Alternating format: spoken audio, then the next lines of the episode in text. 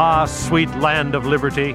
Our founding fathers not only pledged, but gave their lives, their fortunes, and their sacred honor to obtain our God given liberty. Now it's our turn.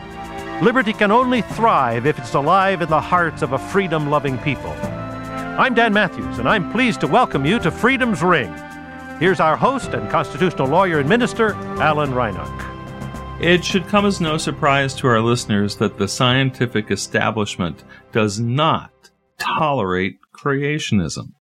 But of all the cases that have been filed over the years, it is extremely rare, if ever, that any creationist has won.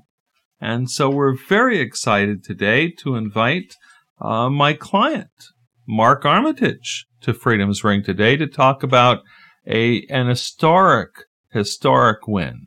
Mark, welcome to Freedom's Ring, my friend.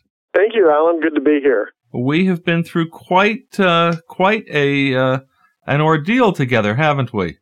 Yes, we have. Uh, it, just in the six months or so, seven months that we've prosecuted this case, it seems like a lifetime. Well, it feels that way sometimes, compressed into a short time.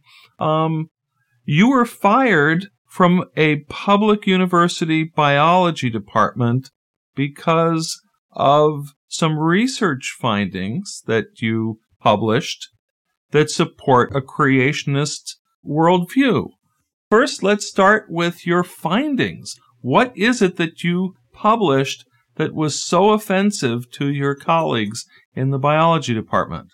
Well, I had read about soft tissue and dinosaur bones for many years, and I was just enthralled by it. And so when the opportunity came to go on a dig uh, in Montana uh, I heartily went and took a small team with me, and we found a very large Triceratops horn, which had been ripped away uh, from the skull of Triceratops and was uh, buried point down in the uh, in the matrix, they call it, the soil, about a foot from the surface of the Montana winters and summers. And so we brought that home.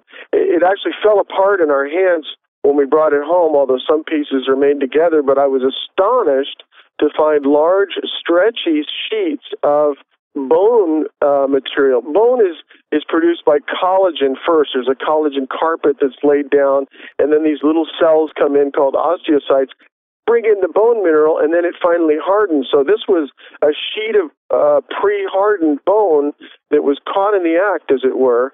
And uh, and it stunned everyone uh, who saw it, and I got it published. I got my results published in an international journal. Now, when you say soft tissue, I think of things like skin that decomposes very, very rapidly.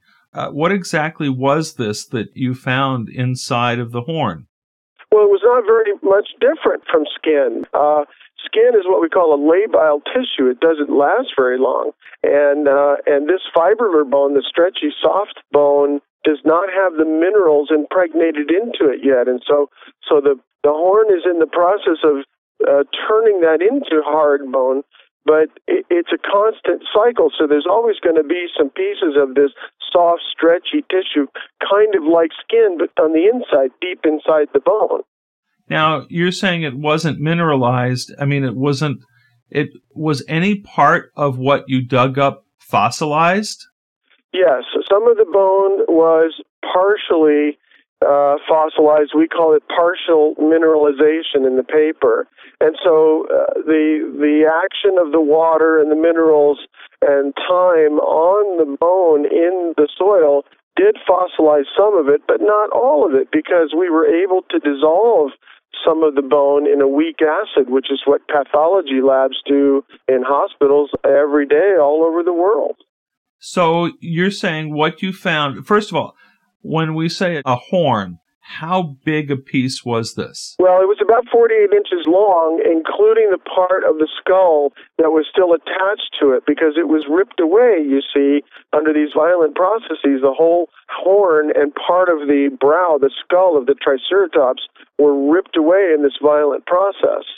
So you got this four foot long piece, and you said by the time you got it home, it had kind of fallen into a number of pieces? Well, when we took it out of the ground, it started to fall apart, and we had to jacket it. Uh, they this is common in paleontology. You put a plaster casting around it to hold it together.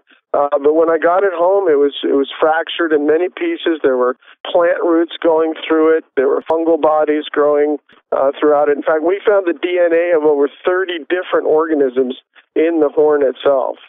So you said you published your findings that there was actually soft tissue that had not been fossilized. Correct. It had not been turned into bone by the bone itself, and it had not been permineralized or fossilized uh, by the action of water in the ground, which is astonishing because they tell us these things are 68 million years old or older. Well, and so as tissue, if it's not fossilized, it would be expected to break down pretty rapidly, wouldn't it? Yes, I think the half life of some of these tissues is uh, 500, at the most, a 1,000 years. And so it, it is astonishing to find any soft tissues at all. They should not be there by everything we know about tissue decay.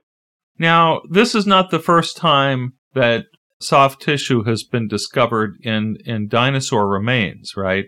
Oh no. Um, however, most of the other finds uh, have to do with tissues that are uh, deep inside of femurs or the long bones that, that are uh, very heavily encapsulated. This horn was vascular and it was wide open to everything in the in the environment. So that's what makes this world first discovery an astonishing one because up till the time that we found this, everybody thought you had to go looking for long bones in order to find soft tissue. So, what's the significance? And remember, you're talking to a bunch of non scientists here. what's the significance of, you said that, um, I mean, it was not encapsulated in, inside of a bone. So it was, ex- you're saying it was exposed to all kinds of things that would be expected to contribute to its decay? Yes, absolutely. It was exposed not only to oxygen and to water, uh, it was exposed to microbes and to fungal bodies and to insects uh, and bacteria and a myriad of things that would contribute to rapid decay of these things. And, and so it's astonishing. It, it's just unbelievable that any of this would have been found inside of such a cracked, torn up, uh, you know, root ridden um, horn bone uh, less than uh, two feet, one foot from the surface of the Montana ground. Now, you know, as we discussed, I, I don't want to name names as far as discussing those um, at the university that were involved with this, but the the professor who accepted your article for publication was actually quite an esteemed um, uh, senior faculty member who had been honored with a presidential award. Yes. And what was his um, what was his response to you when he saw your article? Well, he'd been uh, encouraging me uh, for a long time to submit a paper to the journal because I had been a reviewer for papers written by other PhDs around the world, and he was very pleased with my reviews. And so, and uh, when I found these uh, these soft tissues, I th- and he said, "Come on, you got to submit." Uh, I did, and his first response was really interesting because he called me on the phone. And he said, uh, "Mark, this is very controversial," and I said, "Yes, doctor, it is." And he said, okay, thank you. And he hung up. that's all he said. It's very controversial. Yes, that's all he said. And he, in fact, fast tracked this paper. I think I submitted it in early December. Uh, it was sent back for review about the middle of December, and then it was accepted uh, the 4th or 5th of January, which is unheard of. Most of my papers take about a year from acceptance to see publication, and this was already published in the online version of the journal in February. Well, uh, I suppose that's because it was ready for publication. It didn't need a lot of editorial revision. Well, that's true, but usually there's a long queue of papers ahead of you. So I was really astonished that they moved this uh, so quickly into print. Now, how long after the article was published and you were notified that you were being fired? Uh, within about a week of the article appearing online, I was told by my direct supervisor that there was a witch hunt against me, and he kept asking me, "What have you been doing? You know, what? Why is there this witch hunt?" And the only thing I could figure was uh, the article's appearance, and then a week later, I received my letter of termination. So two weeks. Well, And um, previously, some months earlier, another faculty member found out about your research and and uh, came and confronted you. Uh, what was it that he said to you? Well, uh, yes, he did confront me rather angrily. Uh, he he did not have access to my lab, and so he was pounding on the outer door, and I opened the door, and he brushed past me, and then turned around and stuck his finger in my face and said, We're not going to tolerate your religion in this department or your little creationist projects either. Uh, now, that, first of all, I said, uh, the first thing that came out of my mouth was, Well, what's unscientific about soft tissue and dinosaur bone? Because I knew that's exactly what he was talking about. And, uh, and then I said, I think you just committed a crime against me. Uh, because of my right to free speech and my right to practice my religion. And um, so it was not a very pleasant conversation. We agreed to discuss it with uh, the chair of the department and with my direct supervisor, but that never happened. Well, you know, this has been an historic win in the sense that we achieved a, a very successful settlement of the case. Um, one that they clearly would not have entered into if uh, if they didn't realize that we could prove the wrongdoing. Well, I have to thank you for that. You did a masterful job, and I you just did a fabulous job. So thank you. well, you know, not to uh, engage in in false humility here, but I really do feel that uh, I sensed God's providential leading throughout. Amen. Because as as you know, we were under extreme time duress that the court was holding us to and um, it just was amazing how much conflicting evidence came out, and each witness would contradict the other, and we caught them in lie after lie after lie. Yes. And uh, by the time we were done, their case had more holes than a kitchen sieve. Oh, I agree. I was amazed also. And I, I just, you know, during the whole thing, even from the beginning, I laid it all at the Lord's feet. And I think that's the one thing that really, to me, made the difference was in my heart, I was prepared to accept any decision from the court uh, and give God the glory for it. And I think, you know, he honored that by allowing these folks to contradict each other and for us to uncover the things that we did. Um, because initially, as you know, Alan, I went through six or seven other attorneys uh, before I found you. So it didn't look good from the beginning, I'll say that. Well, you know, we're very grateful to God. As I intimated at the start of the show, creationism has not done well in the courts.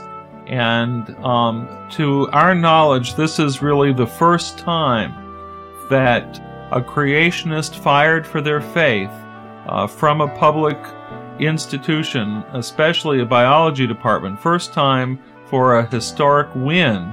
Um, and I hope that it encourages, you know, believers in other university settings to, you know, take some courage for their faith. Amen. Yes. Our guest today, as we close, has been my client Mark Armitage. A historic win for a creationist fired for his faith from a public university. Mark, just a delight to, to have you on the show today. Thank you, Alan. God bless you. And as we close, we want to remind our listeners here at Freedom's Ring we don't just talk the talk about religious freedom. We offer legal services to those like Mark Armitage, those suffering religious discrimination. Please check out our legal resources page at churchstate.org. Churchstate.org. This has been Freedom's Ring. I'm your host, Alan Reinach. Until next week, let freedom ring.